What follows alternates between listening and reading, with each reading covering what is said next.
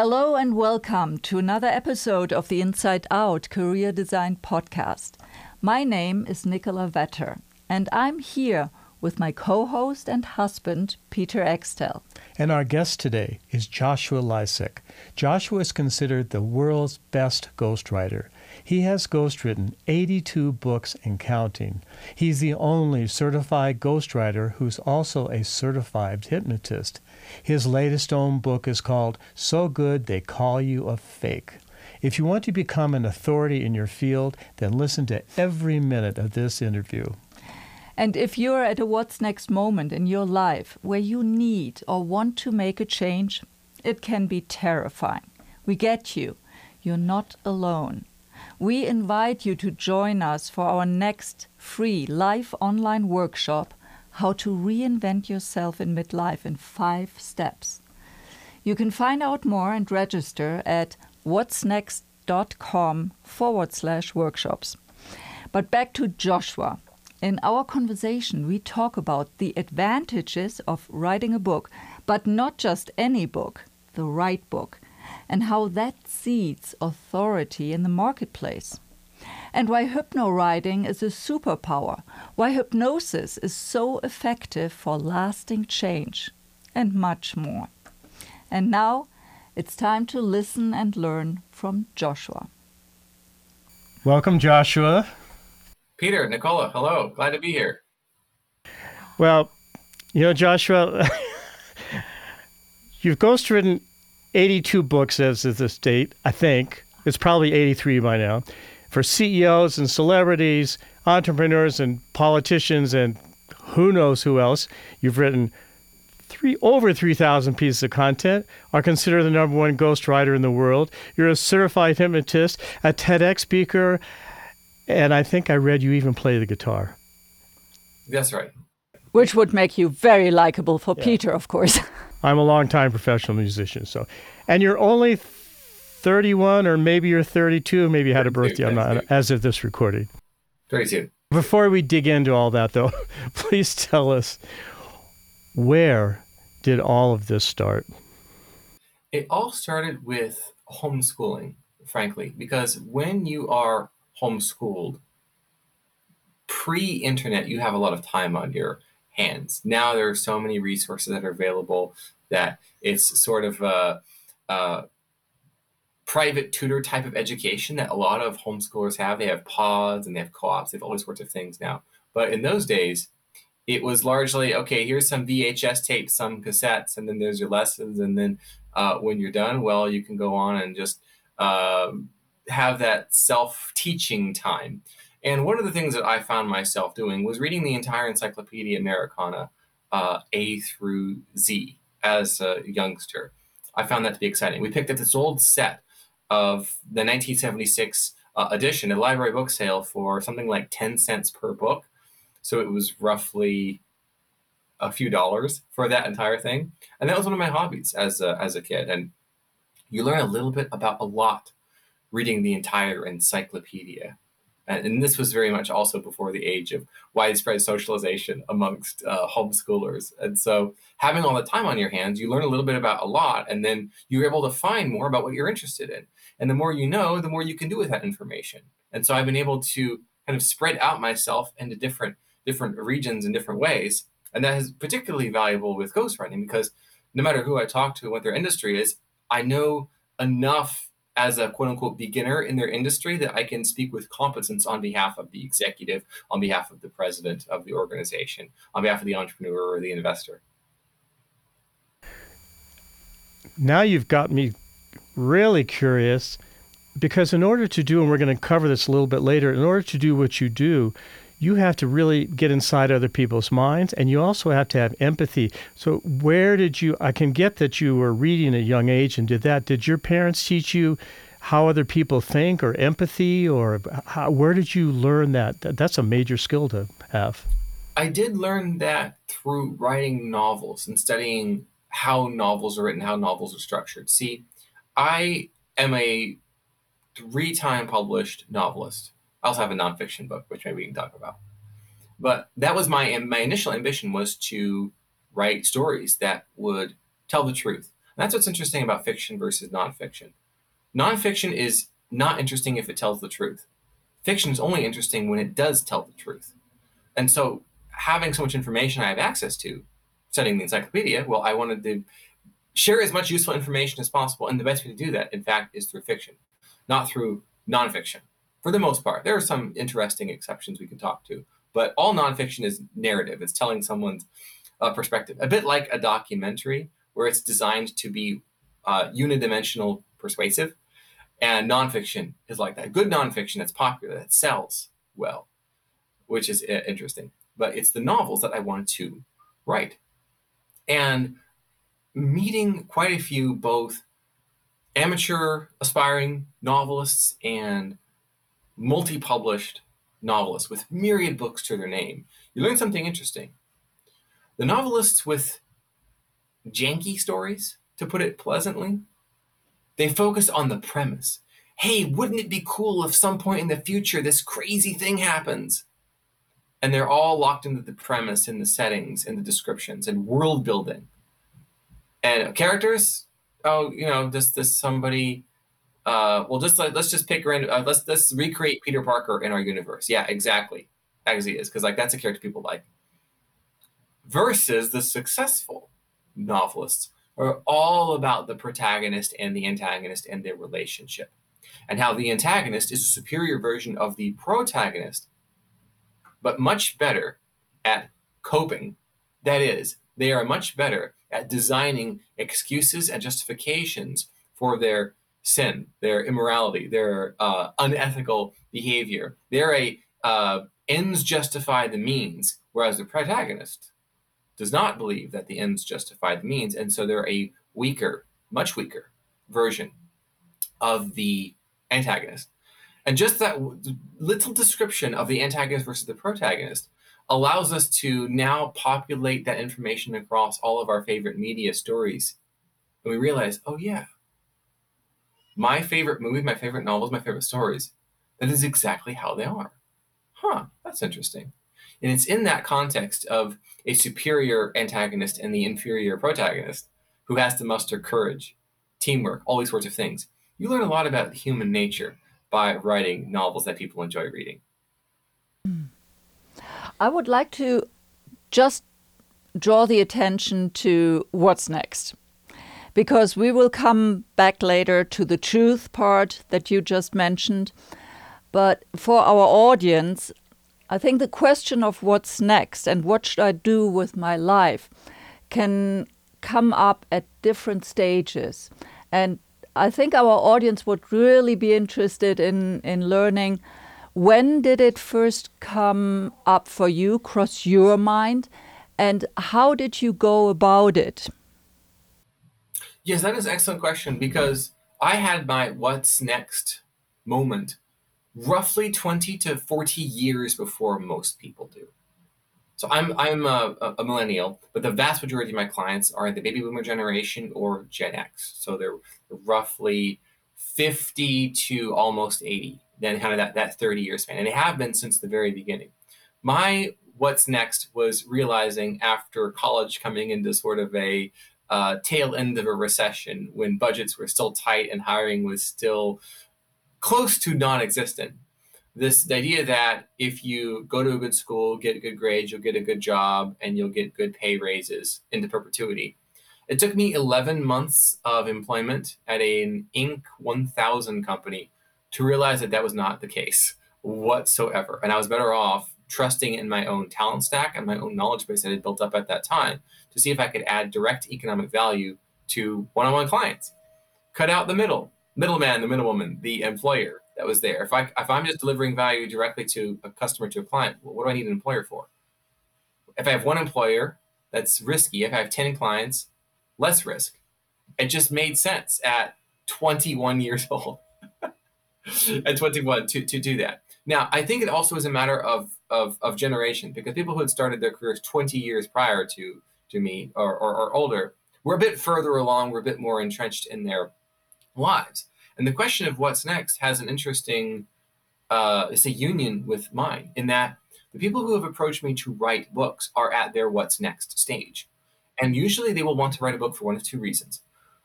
and this is usually the, the, the, the nonfiction books that have a bit of memoir mashup to them, where they want to tell their story, the interesting version of their story that is actually fun, not boring and autobiographical like a Wikipedia entry. But they want to tell the story of who they are, where they've come from, where they've been, and what they've gleaned. It's a reflection. It's their magnum opus of everything that they have done up to the present moment. And that has extreme beneficial value in industry, in business for corporations to attract sales qualified leads, to generate sales qualified leads for the entrepreneur's business, for the owner's business. Like this is the way, capital T, capital W, that we do things in this space based on my insights and my journey. So people say, I want to work with that company because of who that owner is, who that founder is, who that entrepreneur is, based on their story. So that's one reason. The other reason that older individuals, older than myself, reach out to me to be their nonfiction ghostwriter, to write them a memoir mashup, is because of where they're pivoting to a true what's next stage. What, what they want to do is they want to make clear for themselves and for their future business partners, future investors, future shareholders, future stakeholders, clients, customers, users, etc. How does it make sense for them to be pivoting into that space? It's like, wait, you did this thing for 20 years, 25 years, and now you're starting a consulting firm in this. What do you know about that? Don't know anything about that, at least from the resume perspective or the LinkedIn profile perspective. So what, what we're able to do in the book is we're able to tie together the what was, what was past, and what's now, what's new, what's next into a clear and coherent way. Great example of this is a very popular yoga influencer that I, I ghost wrote her book for. Sarah Beth Yoga is her is her name. She's quite popular on YouTube. Her book is a true example of a what's next literary masterpiece. What she wants to be doing more of is holistic wellness, alternative wellness, some might call it psychonautics, using various plant medicine, other things for, for frankly, for in a therapeutic context. What the heck does a yoga influencer, yoga teacher know about any of that? Is the natural question to ask. So, what the book does is it ties those two things together. And as she markets her book, she seeds in the marketplace that she is both an expert on yoga and its overlap. She makes that connection clean. So now, as she begins to talk more and more about this and opens a retreat center and does these wellness experiences and destinations and and whatnot, all this that's that's a new interest of hers. There is an overlap between them, and it's not. Wait, what are you doing? What are you talking about that for? That doesn't make any sense. So it's a it's a it's a it's a pivot. The what, what the book does, and marketing the book allows them to make it versus like I'm jumping ship and I've abandoned the last industry. Don't talk about that anymore. I'm interested in this now, which is very jarring and a great way to lose your audience. Wow. I, I also love how you explained that in your TEDx talk from five years ago, which is really very well constructed. You went totally out of your comfort zone there, I think. But I would like to for you to speak a little bit about how was that when you when you created wrote that TEDx talk and uh, with your what's next in mind and the five tips you give there. Yes, so the context of the TEDx talk is what's called solopreneurship, creating your dream job from scratch. And the idea conveyed in the talk is that you do not need a go between, a rent seeker or, a rentier who's in the middle of who's extracting value from the relationship. If you have a service or a skill set that you can package, you can deliver that directly to the marketplace. Clients, you do not necessarily need an employer or agency or something like that as the go between, as the wall that's extracting value. And so the, the, the five tips in a sequence are what is it that you're capable at? What are people already buying? How can you find what these people are all? How can you find the people who are already buying services like the ones you can offer? How do you price them appropriately so that you can get your first few clients? How do you iterate and improve and expand and then begin offering new services and, and cross sells and upsells to your existing base? It, it, I like to think of it as um, micro entrepreneurship 101, but solopreneurship is a little bit more interesting, especially in kind of our freelance generation. And this one thing stood out for me. How do you find the people? This is a big, big issue and question that our audience asks themselves, should probably ask you. How do you find them? Yes, in the context of yes, in the context of what's next, I talk to so many people who are they have a, a true passion and wealth of expertise in an area that has functional, emotional, and economic value to people. But they wonder where, where, where do I find them? You know, I've I've privately helped and consulted with some friends pro bono on these issues and on these topics for a number of years now. I think I might actually like to uh, leave the eight to five behind, or at least turn a real side hustle into this thing you know, while my eight to five and my, my, my W 2 income and career are going along well, maybe I can even establish a beachhead, you might say, in this new opportunity that I can monetize and grow and have it be its own business. But I need leads, to, to, to, to put it frank. I need leads. Where do I find these people? Well, there are two answers to where do I find my people in my what's next pivot. It's kind of like the people are the parachute and before you jump, you kind of want to know that you have a parachute on and, and how to pull the ripcord in this metaphorical context. That's how do I reach them with a go to market uh, strategy? There's two ways. One of which is based on demographics, and which is one of which is based on psychographics. So demographics is just the facts about a customer.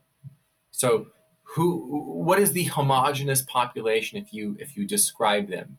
So for example, the typical person who reaches out to me is someone who is already hired. They've already they've already purchased some sort of content marketing service.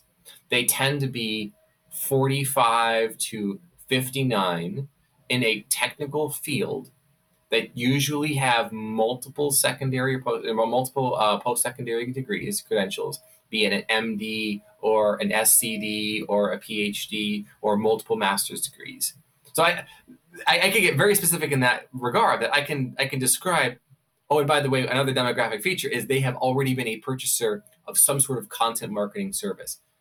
Maybe it's, oh, I hired this freelancer a few years ago to write LinkedIn posts for me.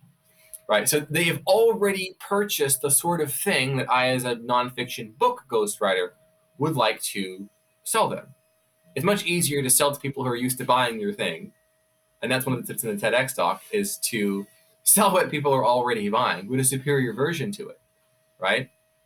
The other is psychographics. This is, I like to call it the touchy feelies. This is the beliefs and the values of the people. And this is going to be much, much broader. So, this is where I end up writing for someone who is 78 years old and is a venture capitalist and doesn't necessarily need the book to generate sales qualified leads. They want more of a memoir.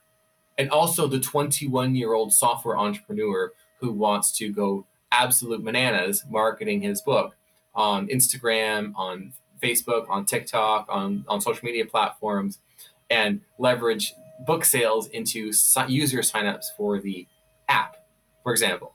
And so the the the demographic the the, um, the demographics are very different. What do the psychographics have in common? The psychographics have in common the following statement: No one's listening to me. No one's listening to me. And there is deep pain, and a little bit of resentment, and even envy behind that statement. So we're in the touchy feely space There's negative emotions.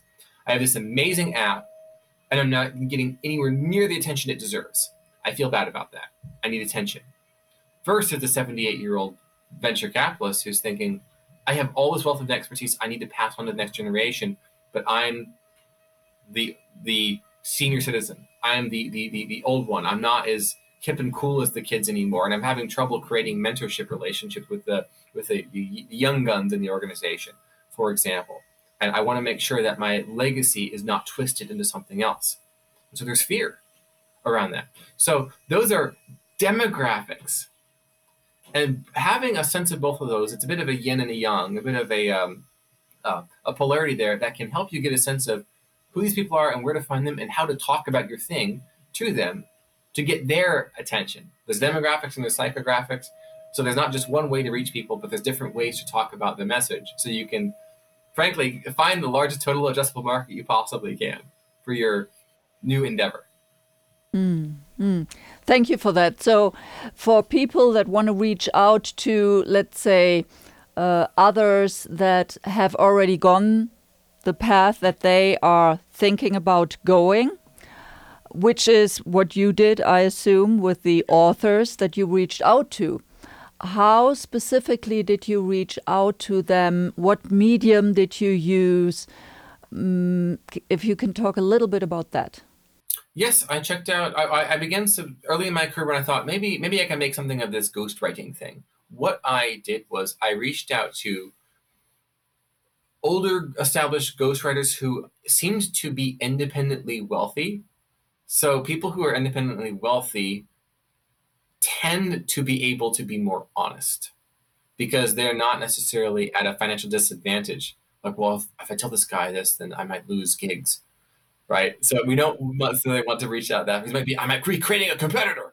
So we want to avoid someone who would have that sort of fear or, or uncertainty, but somebody who's established enough and successful enough that they have a growth perspective rather than a scarcity perspective.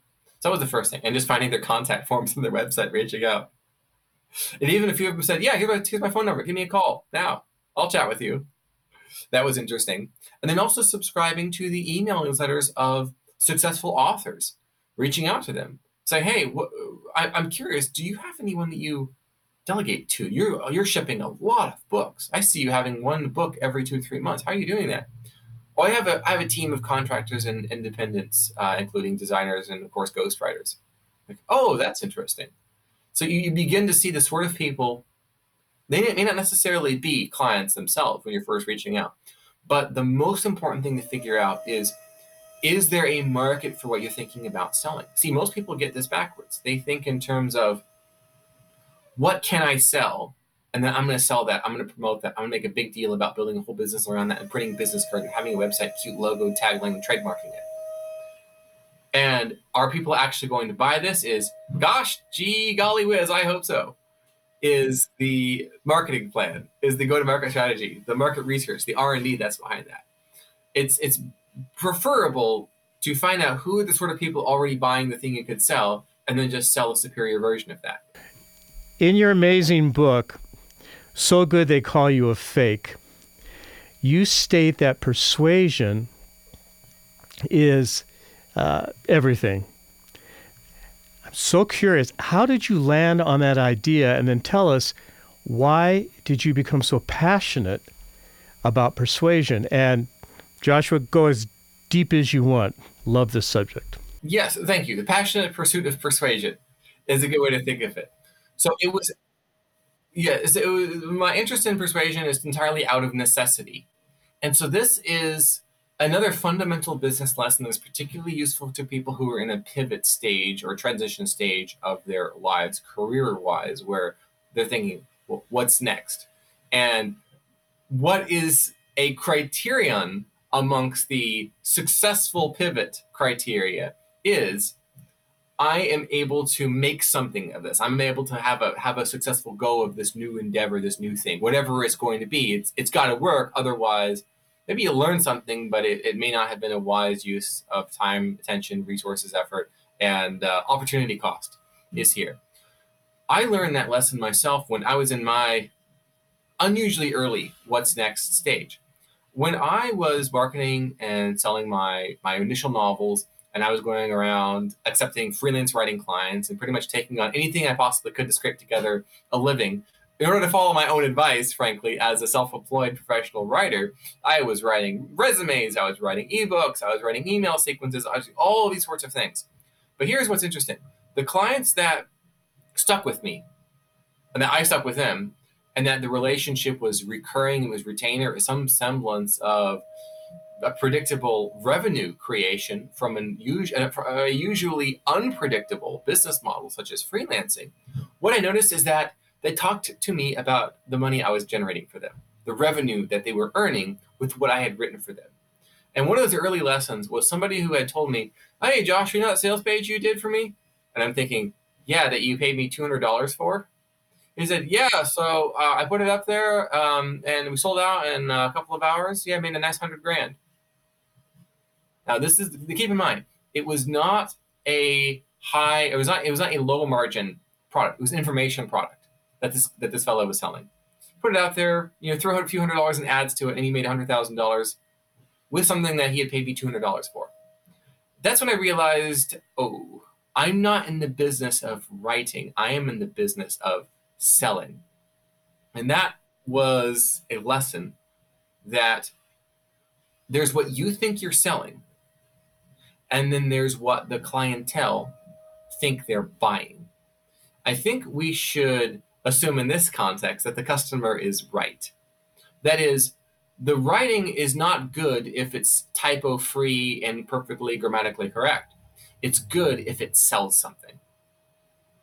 And that lesson I have brought into book publishing, which is used to a, an emphasis on literary excellence over commercial viability.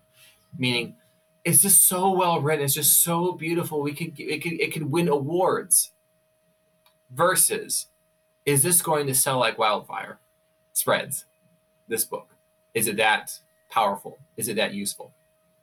So the publishing industry is notorious for barely breaking even most of the time. 80 to 90% of, of book projects lose uh, money. Uh, the numbers is that approximately 60% of all traditionally published books from the major presses sell fewer than a, a thousand copies in their lifetime. And so that, of course, is a dismal commercial failure and roughly, I think it's 0.16% of all books sell more than 100,000 copies. So the publishing industry is not great at guessing what's going to be commercially viable because they're focused on sort of does it read well? Is it nice? Could it win awards? This sort of thing. Is the writing good? Rather, will the writing sell? Now, in my situation, the more clients I was able to make money, the more clients I would keep and the more clients I'd be able to get through referrals. Like, dude, this Joshua made me a lot of money. You got to check him out. And then she would say, okay, great, you're, you're, you're, you're hired. And there wasn't a focus on, well, let me see your portfolio. What do you charge per word? It was this guy's gonna make me money, so I want to I want to hire him. Well, well, duh. It's a business. It's it's a good business decision the, because the financial value is there. So they don't have to they don't have to judge on the touchy feelies. It's well, this is going to work. So that's where the fundamentals of persuasion come in because persuasion is abstract. Writing that persuades someone to buy something that they have not yet decided to buy, and then they read something you've written and then they buy it, that's applied persuasion. That is a concrete version of persuasion. So I can write something, publish it on the internet. Total strangers on the other side of the world read it and pay me $400 for it. And it took me two hours to, to, to put together, like a, a video course, for example. And I can sell that hundreds of times. I can sell thousands of times. And that's the outcome of persuasion. And it's not just true for information products, it's true for anything else you want to sell. So I, I have learned that persuasive writing is the most valuable internet age talent one can add to one's stack. Hmm. You know, we we we met. Well, we hadn't actually met until Joshua Lisec got inside of my mind. I. You met me, and then many years later, I met you. and I remember this is this is actually a true story. People might appreciate. I I really, I woke up at three o'clock in the morning one time, and I, I had been doing nothing but but thinking about you, not just because how persuasive you are, but also because of your generosity and because you are majorly honest, and that you are not a bullshitter. And what you from a person of my age, what I've been through my entire life, you're one of the full few people who is is not bullshitting, and thus your your book. Let me get it here.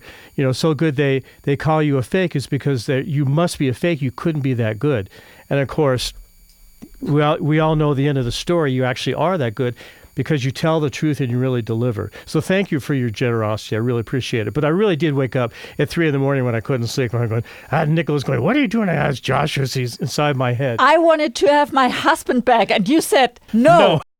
The point of this long diatribe, Joshua, is there is an incredible skill that I am trying to learn and that people can also try and learn. You have a way of persuading and selling and storytelling, some really subtle way of making people know about you without smarmy, over the top kind of overt selling. You just have some kind of a way. I, I would say the word is it's enrolling. That would be the word. You have some kind of way of enrolling, and that must have to do with persuasion. I think that would be an incredible skill for anyone who's trying to reinvent their life and try and transform life, everything from emails to reaching out to other people, this ability to not be needy and to enroll people. Let's talk about that. Yes, I think what you're getting to, Peter. First of all, I appreciate the the, the, the kind words. They're, they're they're honest. It's bullshit free praise, which is always the best kind. Always the best kind. There's being useful versus saying you are useful. And if you look at many successful internet marketers and self promoters, whether they're using the new media of all sorts of e tools, email being one of them, or they're using traditional media, the self aggrandizers tend to talk about how great they are in first person terms. Look, I did this, I did this, I'm so good, I did this. It is a lot of first person sort of language. I tend to focus on being useful and use second person language as much as possible the you or the you all, the second person singular, second person plural. And that alone is a useful shift that I learned from copywriting, where you want to use the second person to talk about how this is going to be useful to you, what you can use this for, what problems this can solve for you, how you know you need this, how you know there's things going on in your life that this is going to help solve. It's all about you. And so you can imagine this product, this service having excellent utility you can imagine yourself implementing it. You can imagine yourself buying the course, following it, and getting the result that's promised. And it's not focusing on how great I am and my all of my fantastic successes. Now, there is something to be said about authority, credibility, demonstrating expertise. That's where it is okay to talk about yourself. And you do, in fact, need to do a little bit of honest and direct and straightforward. Yes, I am as great as I think I am. Demonstration and there's just enough of that flex is all you need versus every other post on your uh, every other post on your instagram is you at a fascinating location a five star restaurant or perhaps an expensive multi-million dollar mediterranean cruise over the summer these sorts of things which tend to create distance and separation and they frankly can be tend to be anti-persuasive the reason they can be anti-persuasive is because they it, it's saying um, you're nothing like me and I'm nothing like you. I'm so much better than you. Is the message. Is the message. Now there's some markets in which that can work because then what you're selling is a little bit of access to someone who's way more powerful and more important than you are. That tends to work not on customers I would like to have. so I'm also aware of who I do not want to work with. And so I don't say the sort of things that attract those people. And I intentionally say the sort of things that will push them away. For example, I tend to not like to work with people who are very budget conscious, looking for an affordable ghostwriter or, you know, uh, uh let's say competitive pricing. And so those people are very, very concerned about maximizing ROI at the expense of everything else. And one of those maximizing IRR is spending as little as possible on their book project or whatever it is that they want. So I often talk about who should not write a book, how you know you should not write a book, how expensive it is to write a book, how expensive. And, and so I talk about these sorts of things that will say, well, I'm not going to hire that guy. And that's part of the message of so good they call you a fake is so good they call you out of budget. So good they call you way too expensive. So good they call you offensively priced. So good they say that they were shocked by your pricing. Those are positive signs. Those are positive signs. And as you're promoting yourself and as you're marketing and as you're beginning to make this transition into what you think could be your what's next and the right one for you, negative feedback is as useful as positive feedback. So if people you never want as customers are telling you that's not going to work, that's a terrible idea, that's actually confirmation to keep going. Do the same. I totally, I'm totally with you there because it's not good if you say, "Oh, we're opening up our our store here and we're selling to everybody," right? No. We actually reject people that we believe are not a good fit for our program, for the people that are in our program and working with us at this time, because we have a responsibility there.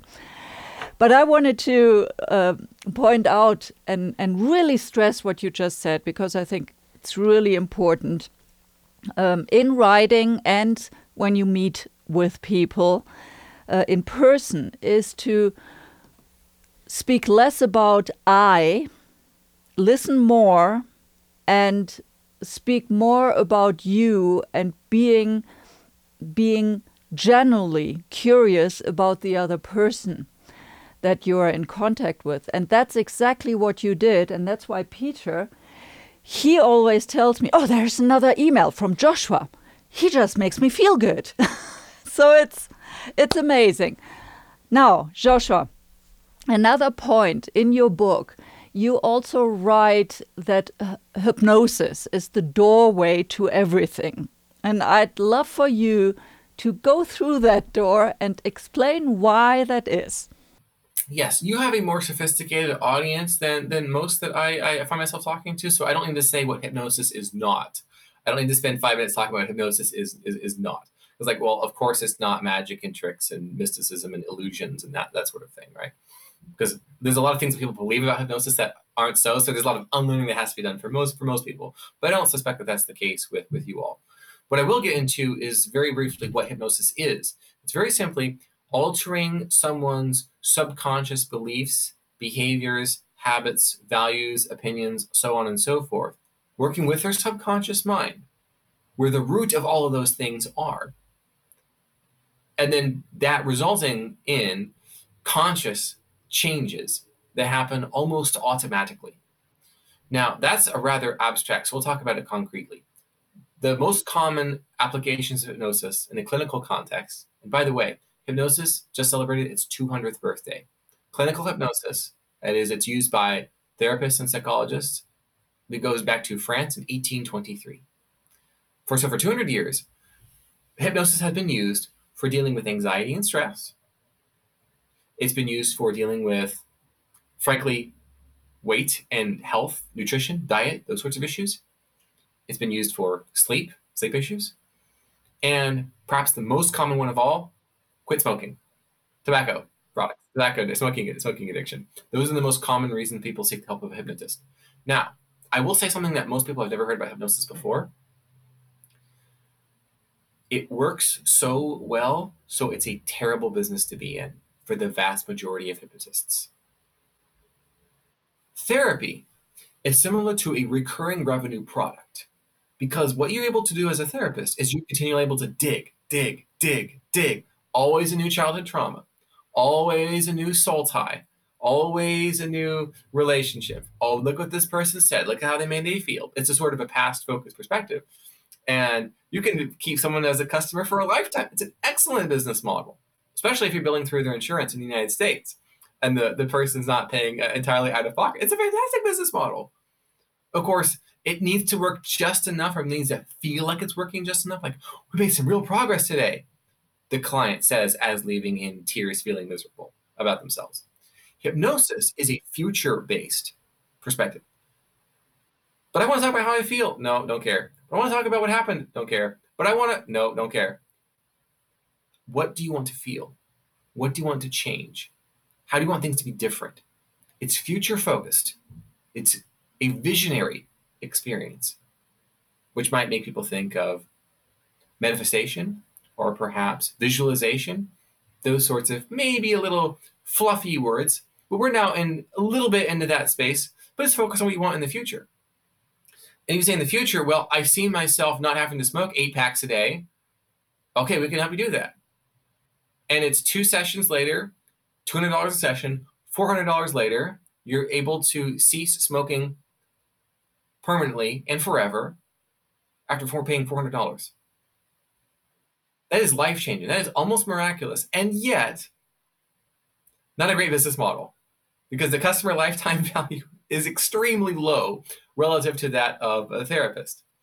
So most hypnotists, professional hypnotists you meet, they do it as a side hustle because they have a caregiver's heart. They would they would do it for free. Many times they give they give sessions away to free for free to people who have uh, some sort of an issue. and they have hearts of gold. All of these people, all of these people, they're they're as they're as close to gods and goddesses on earth that you could possibly imagine. The average professional hypnotist that you meet and what they've been able to accomplish. It's it's a typical series of case studies from, let's say, the National Guild of Hypnotists.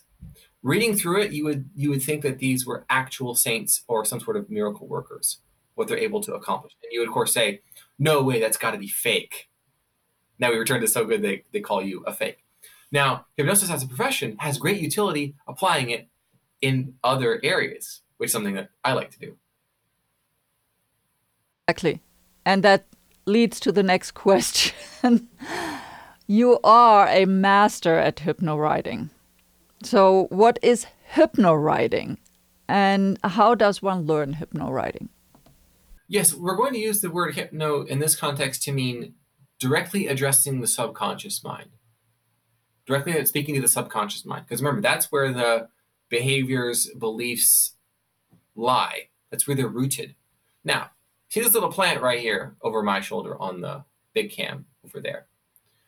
If I want to change its state, if I want to move it, if I want it to be somewhere different, metaphorically speaking, if we want our lives to be different, do you say, "Oh, I'm gonna cut off a couple of those leaves, and I'm gonna cut, I'm gonna cut it off right at the base, and I'm gonna put it over there in that other part of the, the, the yard where I can get more sun and more nutrients"? Is that going to work, or will that kill it? Will that be useless? Yeah, that is going to be similar to any to, to many sorts of conscious mind addressing work. Versus if we dig up the roots, if we reach in gently, very gently, and pull it up by its roots and move the entire system, roots first, focusing on the roots, not the leaves and the branches, and then move it somewhere else, it can thrive in that new place and it can thrive instantly. And the branches and tree leaves won't notice anything different. They'll think, huh, that's that's great. Things are better now. Don't know what happened. I didn't get cut off or anything or, or, or jostled. That was nice says the leaves. And we're, we're, we're, stretching the metaphor pretty far here beyond its, you know, beyond its practicality, but I think it still makes sense. So hypno writing is that which speaks to the to the roots. The subconscious mind, understand, is between five and seven years old in all of us. So subconscious mind and conscious mind grow up together from infancy, and then right around age five, six, seven, the subconscious mind over here stops growing, it, it retains that state while the conscious mind continues and can eventually do algebra and differential equations and calculus and other things. Let's say the conscious mind can, but the subconscious stays in that space there. Hypno writing speaks to the inner child in all of us. That is, it speaks in language terminology that a five to seven year old can understand. Now, what can a five, six, and seven year old understand? I happen to have a five year old. So I happen to know, and also through experience collecting along the way, that we need to use multisensory language. If I asked my son to um, tie your shoes, that's uh, what the child might say: tie my shoes, tie. How? What? What is that? Tie my shoes. If the child hasn't learned that before, but if I say, in order to tie our shoes, we're going to hold with the left hand the left shoelace. We're going with the right hand to hold the right shoelace, like so. And you're then going to tie loop one over the other like this. Crisscross, applesauce. Ha ha ha. We are we are describing it. Applesauce, right? You can smell it, you can taste it. It's multisensory language. And so notice that all of my sales pages for my products, inside of my courses, and of course inside my book, I use multisensory language. I talk about how it looks when you know it's working. I'll talk about how it feels when it doesn't work and why you want this to work instead. I talk about what you heard that made you realize that this was a problem. I use multisensory language, which is the, what the language of a five to seven year old understands, which is what your subconscious mind understands, which is where your beliefs, behaviors, so forth and so on are all rooted and I want to transplant your state, or rather, I want to transplant the plant of your existence. Okay, the metaphor is really broken at this point, but you get the idea. I want to transplant you from one state to another. I need to I need to move your roots, not clip off your leaves and say, okay, I threw them over there. Good job. Mindset. I love that. that metaphor is just working for me, That's a per- replanting the roots. And there's a perfect time for a, a Joshua Lisec plug because you actually teach hypno writing. You, I know that you have a, you actually have a hypnotic thing that you sell, and you have whole bundles of stuff on Gumroad where you sell all kinds of stuff to teach people about uh, hypno writing. And so I just want to give you a, a plug uh, for that because you're one of the best sources to learn how to do hypno writing. And we'll have all those sources on our website in the show notes of this episode. Do you have anything you want to say about that, about the courses that you teach, Joshua? What? Uh, yes, uh, thank you. I believe the one one of the ones that you're thinking of is called the best way to copyright it because I have I have a the best way to say it, the best way writing series, and so there's the best way to write it. There's the best way to market research it. There's because they talk about how to basically apply my TEDx talk to your new idea that you have, and then there's the best way to copyright it as well. And that's part of what I call the hypno writing bundle, which also includes um, an actual hypnosis track that I produced called Train Ride to Greatness. And the context there is it helps particularly writers or people who are stuck in something that they want to write. There's a little bit of writer's block going on because I talk about that. I, I deal with that so often in clients. I want to resolve that issue working with the subconscious mind rather than tell my client or tell potential clients, well, just write more, just try harder just use your mindset. right? I want to actually solve the problem. That means working with the subconscious mind, taking them from where they are to where they want to go with as such of ease. It's it's as if you're in a luxury car uh, on a train going on a nice little ride. Again, metaphorical language, the language metaphor. This is why, by the way, that fiction, be it movies, be it novels, is a culture at large influencer is because we're able to create metaphors out of what we want people to believe to be true. And if you can do that and you can get people to buy that, they will hypnotize themselves, or rather, they will change their beliefs, their behaviors, and their values, and so on and so forth. So, if you want to shape a, a, a massive population, control their entertainment. Anyway, that's that's a little little rabbit hole that, that's possible to to to, to go down uh, at some point. Uh, but it is it is my belief with some evidence behind it that the vast majority of production companies understand this. And so they introduce the metaphorical language, the multisensory persuasion into their hypno writing, or perhaps their script writing, or into their graphic novel design, or into their, their novelizations, and so on and, and so forth. Um, but when, once you understand this, you begin to see it everywhere.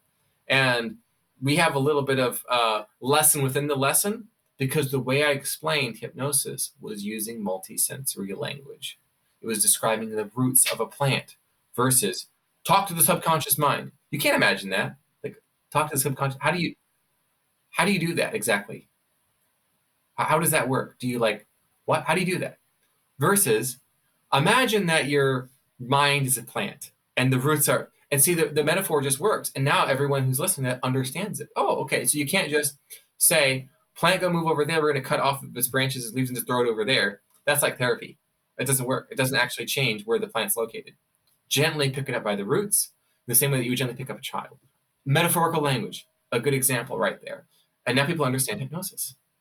Hmm. exactly. And repetition is sometimes really helpful like what you did Yes, because everyone, anyone who's talked to a five, six, seven year old child understands the short attention span. Often they will lose attention span halfway through your sentence. Something else is interesting. They're just, they're distracted because they're they're sensory little sensory embodied little beings. The, the children five to seven, and you can be asking them something, and they've completely forgotten what it was you've asked before you even finish the question and now they're on to something else. And like hey i want to go play play uh play make believe at this other thing over here. Let's go. Like i was asking you to do something. And, and it's like shock like you were. So understand that repetition has to be involved. So if, if you if you think of your potential clients the, the market as five six seven year old children and you need to speak to them in that way with that repetition with that type of communication you'll win. We're getting little low on time here, but in a couple of essential questions I really want to ask, and also point out something that you are the number one ghostwriter in the world. But I want you to touch on on that skill of what ghostwriting is, uh, what a ghostwriter does, and what a ghostwriter can can do for uh, other people. Yes, yes. So the claim is not, interestingly enough, it's not one that I make. It's one that people make uh, about me. And so I'm quoting what other people are saying. Oh yeah, Joshua Lisec is obviously the number one ghostwriter in the world. And no, no, no, no contest. And usually what goes into that is the quality of output I'm able to produce. That it's quality with quantity that is unmatched.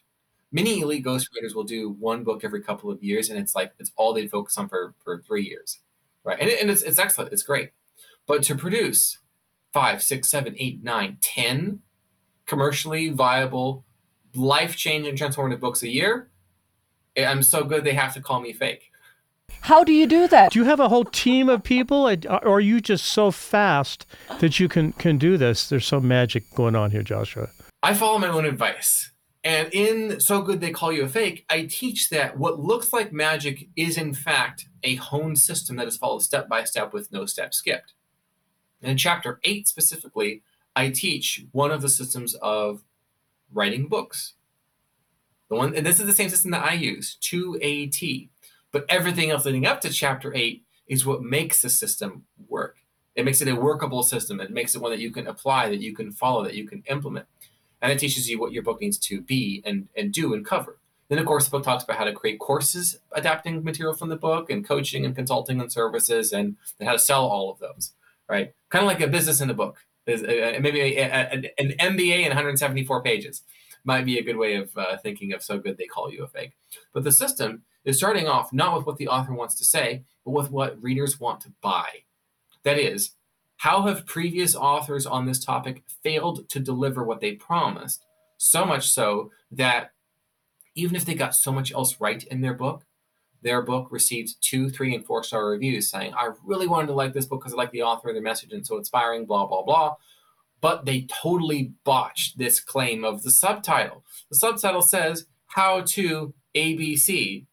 You didn't cover A at all. B was mentioned offhand in the chapter, and you told one story about C and recommended a different person's book to check out later. That's a lie. And obviously, it was just clickbait or maybe read bait in the case of a book that the publisher threw on there to try to trick people into buying it and do a little bit sleight of hand. And like well you know maybe people who figure this out will be able to how to a b and c themselves figure that out even though the book doesn't cover that. So it's figuring out what do readers again tedx talk in action what do real customers want to buy? The demographics. What have they already bought? Why didn't it work? How can you do it better? Boom there's your book idea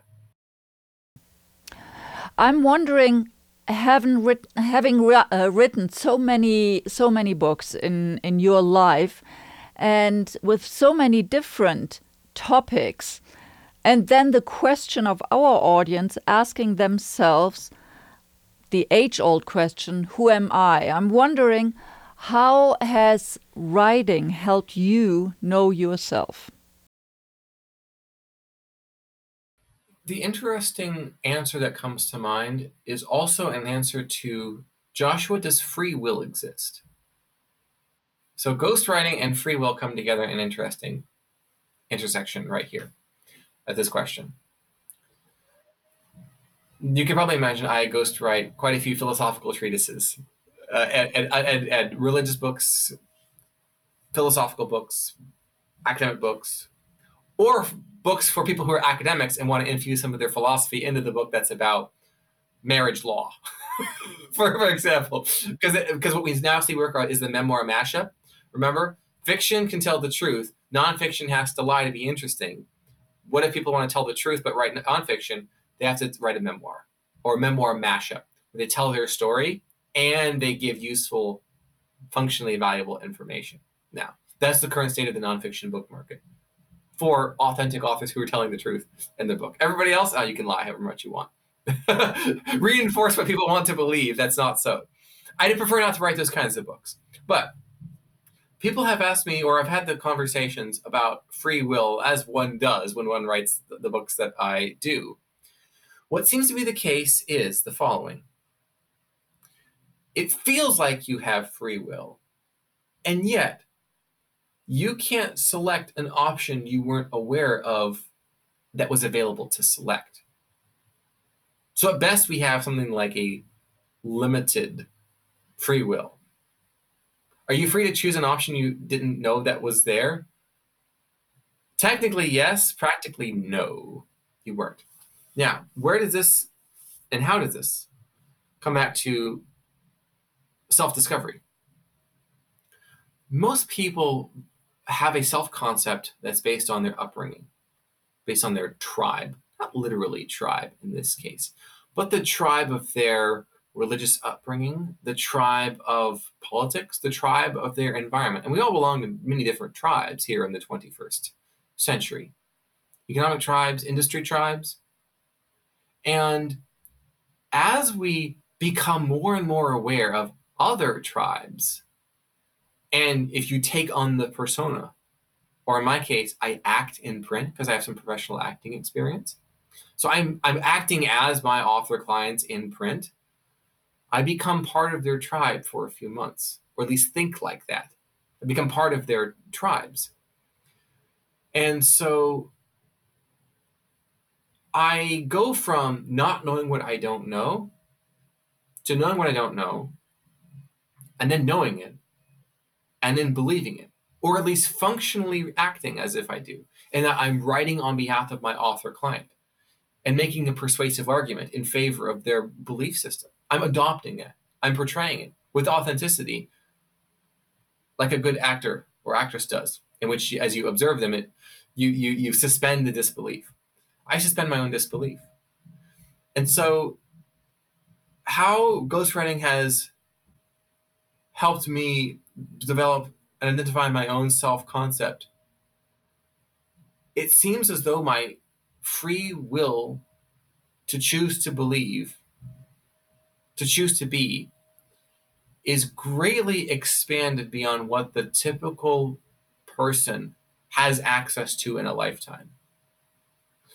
The downside of that is it's very difficult to decide because we know the more options you have, the more difficult the decision it is. If you give people two options, two purchases, you could buy the core product or you could buy the deluxe version. It's going to be much easier to sell the deluxe version. Versus, well, we have the starter package and we have the standard, and then we have premium, and then we have deluxe, and then we have the premium deluxe, and then we have the standard deluxe premium. But with it, but if you remove the other part with a discount, that's me. That's my worldview. Unfortunately, uh, right, uh, right there. Most people get the standard of the deluxe, and they know because they have those two options. I could choose what my parents want me to do, or I could choose what my degree is in. And this is just this one example. But then when you have the standard, the basic, deluxe, the premium, the premium deluxe, and it's just it, it, it it's it's really interesting. it's a bit of a uh, remember those old quilts from the 19th century and 18th century, where each of the quilts would be a square that just had a different pattern, different portrayal, either with yarn or some sort of a fabric. That's my worldview. That's my worldview. Each of those quilts is a is a, is a it's a bit of a composite. It's a bit of a composite.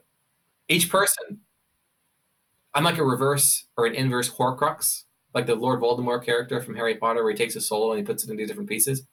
I'm the inverse of that, and that I'm the composite or the mosaic or the inverted Horcrux of every single author. I, have I've taken a part of their soul into mine uh, as I've as I've written for them because I have to in order to write authentically in their voice, believe what they do, suspend my own disbelief long enough to write with authenticity in that conversation for them, or rather, in conversation in the book. And it's amazing you haven't turned into multiple personalities with all. Haven't I? Haven't I? how you remain cohesive is absolutely amazing. Or or, ha- or have I, Peter? Have I? Exactly. Ex- I was just gonna say. I mean, acting experience, hypno, right? I mean, there are many personalities. Yeah. And hey, Dan, this conversation is so great. However, what's the source of your inspiration? Who are your heroes? Uh, you know, what's interesting is that I did a, an AMA on Twitter, now called the X platform, and asked me anything. And that was one of the first questions that I got recently. Who are your heroes? Who who inspires you? Who do you look up to? And I began. I did a video based answer, and I began it with, "Well, there's what someone is supposed to say, which is their tribe's heroes, be it religious or political, cultural, social, or familial. Obviously, that's who you're supposed to say. That is not who I selected. The individual or individuals I admire is the every man, is the every woman, is the every child who just keeps going. They know what the right thing is to do and they do it. They do it with consistency and they do it every day, even if it doesn't seem like it's working, even if it doesn't seem like it's paying off. They just keep going. Because it's those people who have built civilization, who maintain civilization, and will keep civilization going. It's not necessarily the dreamers or the people whose fast plans, ambitions, and highlights and leadership qualities and traits books are written about, or they write their own books, or that they appear in all the historical textbooks. It's the people who will never appear in historical textbooks. It's the people who figured out how to bend the wood around the hull of a ship so that it would be able to hold itself together. Do we know that person's name who figured that out? I, I, I certainly don't know that person's name, but that'd be somebody. Who is the person who first figured out? And then we could pick an essential technology or an essential innovation or an essential belief. Who figured that out? And then now it's ubiquitous.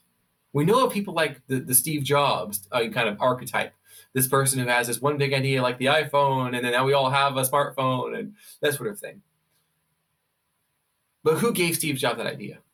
Who is the intern? Who is the subcontractor? Now, I'm not hypothesizing or claiming that there was such a person, but we happen to know that it's the every man, the every woman, the every child who does their thing, who does their duty to themselves, and they behave with responsibility. That's the person I admire above all others. Beautiful. Wonderful. I love that. Now, you being ahead of your time, as as we said at the beginning of this of this uh, podcast, what advice would you give someone in midlife? So, a few years for you from now, right? A few more years. Uh, try, so, someone in midlife who is trying to find a new path and make significant decisions. What advice would you give them? First advice is what not to do. And the, the advice what not to do is to avoid all hype at all costs. Someone hyping up this opportunity or that opportunity, hyping up this thing you could do or that thing you could do. What you must first do is assess your risk profile.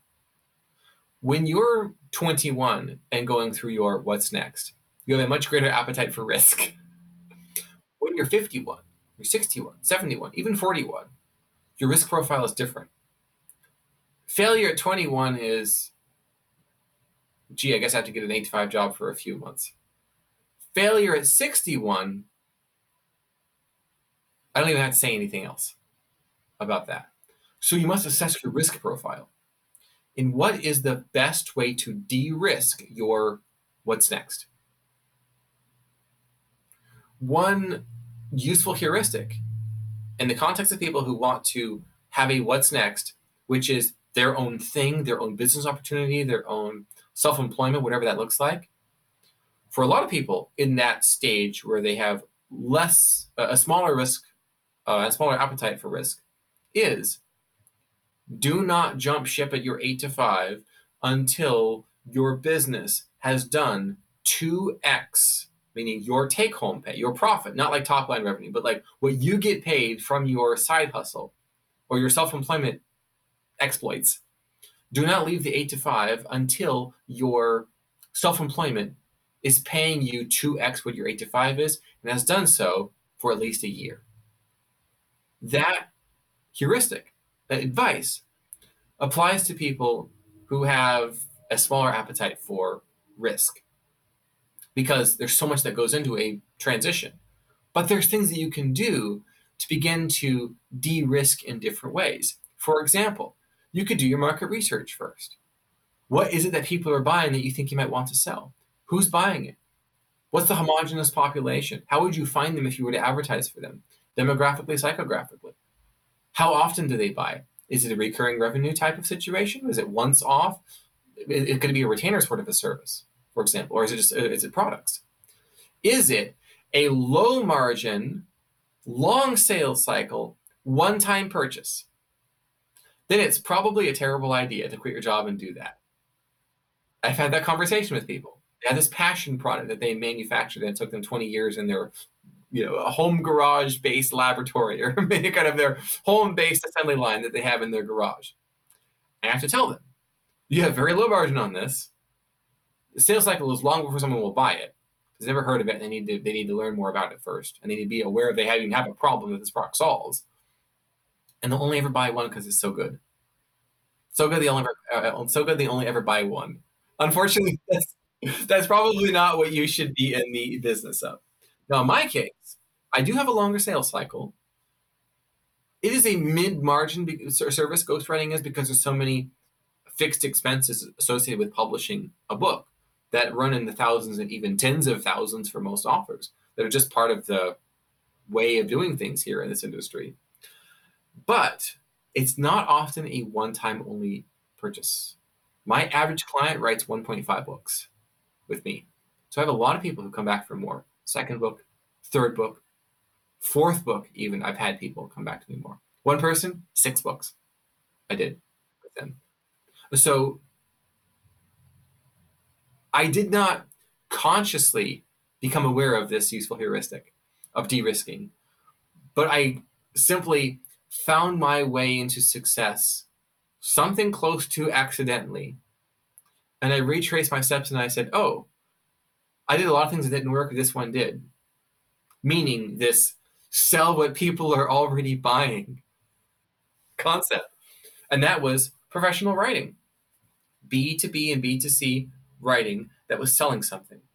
And the book just so happens to be a high ticket service that I can provide that sells a client's company to investors, to uh, uh, uh, stakeholders, shareholders, and customers for 20 years. That's insanely valuable insanely valuable. Uh, it's superior to marketing, in fact. The marketing shelf life is has a, has a very short expiration date. If you pay 10K a month for 10 months to do a marketing campaign, at the end of the 10th month, whatever you got is all you're ever going to get. It expired. Pay 10K a month for 10 months to a ghostwriter, and the output of their work is going to last 20 years. And so it becomes infinitely cheaper from that perspective of 240, 250 months divided by 100,000. Oh, wow, that's cheap. Or 100,000 divided into 250 months of utility, getting, getting value from it. Oh, yeah, wow, that's cheap, actually. And when you reframe it in that context. context. Mm-hmm. Absolutely. And we are totally on the same page about the risk part of things, especially mm-hmm. for people in midlife. That's why we always say, our, our second line is without putting your family, finances, or future at risk, but reinvent yourself before it's too late, right? Okay, I think I think we are at the hour. Is there anything that we didn't touch on that you really want our audience to know? If there's a, there's a little bit of a little bit of a thread, I'm going to tease just a little bit and see if it's see if it's here. See if it's here. Is one you just presented to me. Is that you do not have forever to pursue a what's next. There is a window, there is a door, and it's open for the possibility of what's next. But eventually it will close. It's like one of those doors that has has one of those mechanisms at the top, which if you, you, you open it, it automatically closes a what's next door is like that. Push on your what's next and it opens, but the mechanism at the top, like many doors, like security doors in, in office buildings and whatnot have, it's going to close. And so the feedback is straightforward. Peek through it as quickly as possible to see if there's something there. Meaning, follow the what's next brand and advice and Peter and, and Nicola and do as they advise because there comes a point when you can't anymore. You wish you had, it's too late, and you will live with nothing but regret. That's a, a little bit of a, a dark and yet realistic close. There is real urgency to pursuing your what's next, or at the very least, seeing what could be one of your perhaps multiple what's nexts. My journey of finding it at 21 is different and not useful from the perspective of just do what I did. But there would have come a point when it was too late to do what I did. and it will be too late to do what you think you might be able to do. And then you won't anymore, and that would be sad, and I don't want you to be sad. Beautifully said, Joshua. And thank you so much.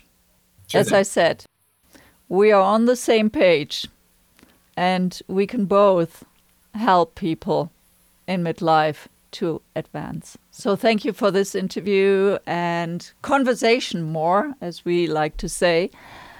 And I'd love to do that again. Mm-hmm. Would be fun. My pleasure. We hope you enjoyed this conversation.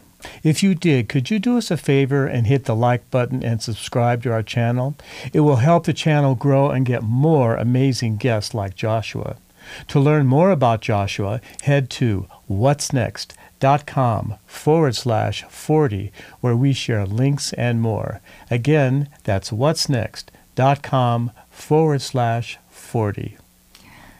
Thanks for joining us today. And please share this episode with someone you care about, someone who might be contemplating becoming an authority in their field, or who would simply like to learn more about hypnowriting.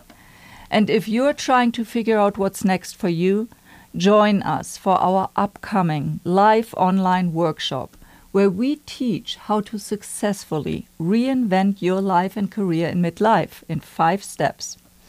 To save your spot, go to what'snext.com forward slash workshops. We'll see you there or for another episode here.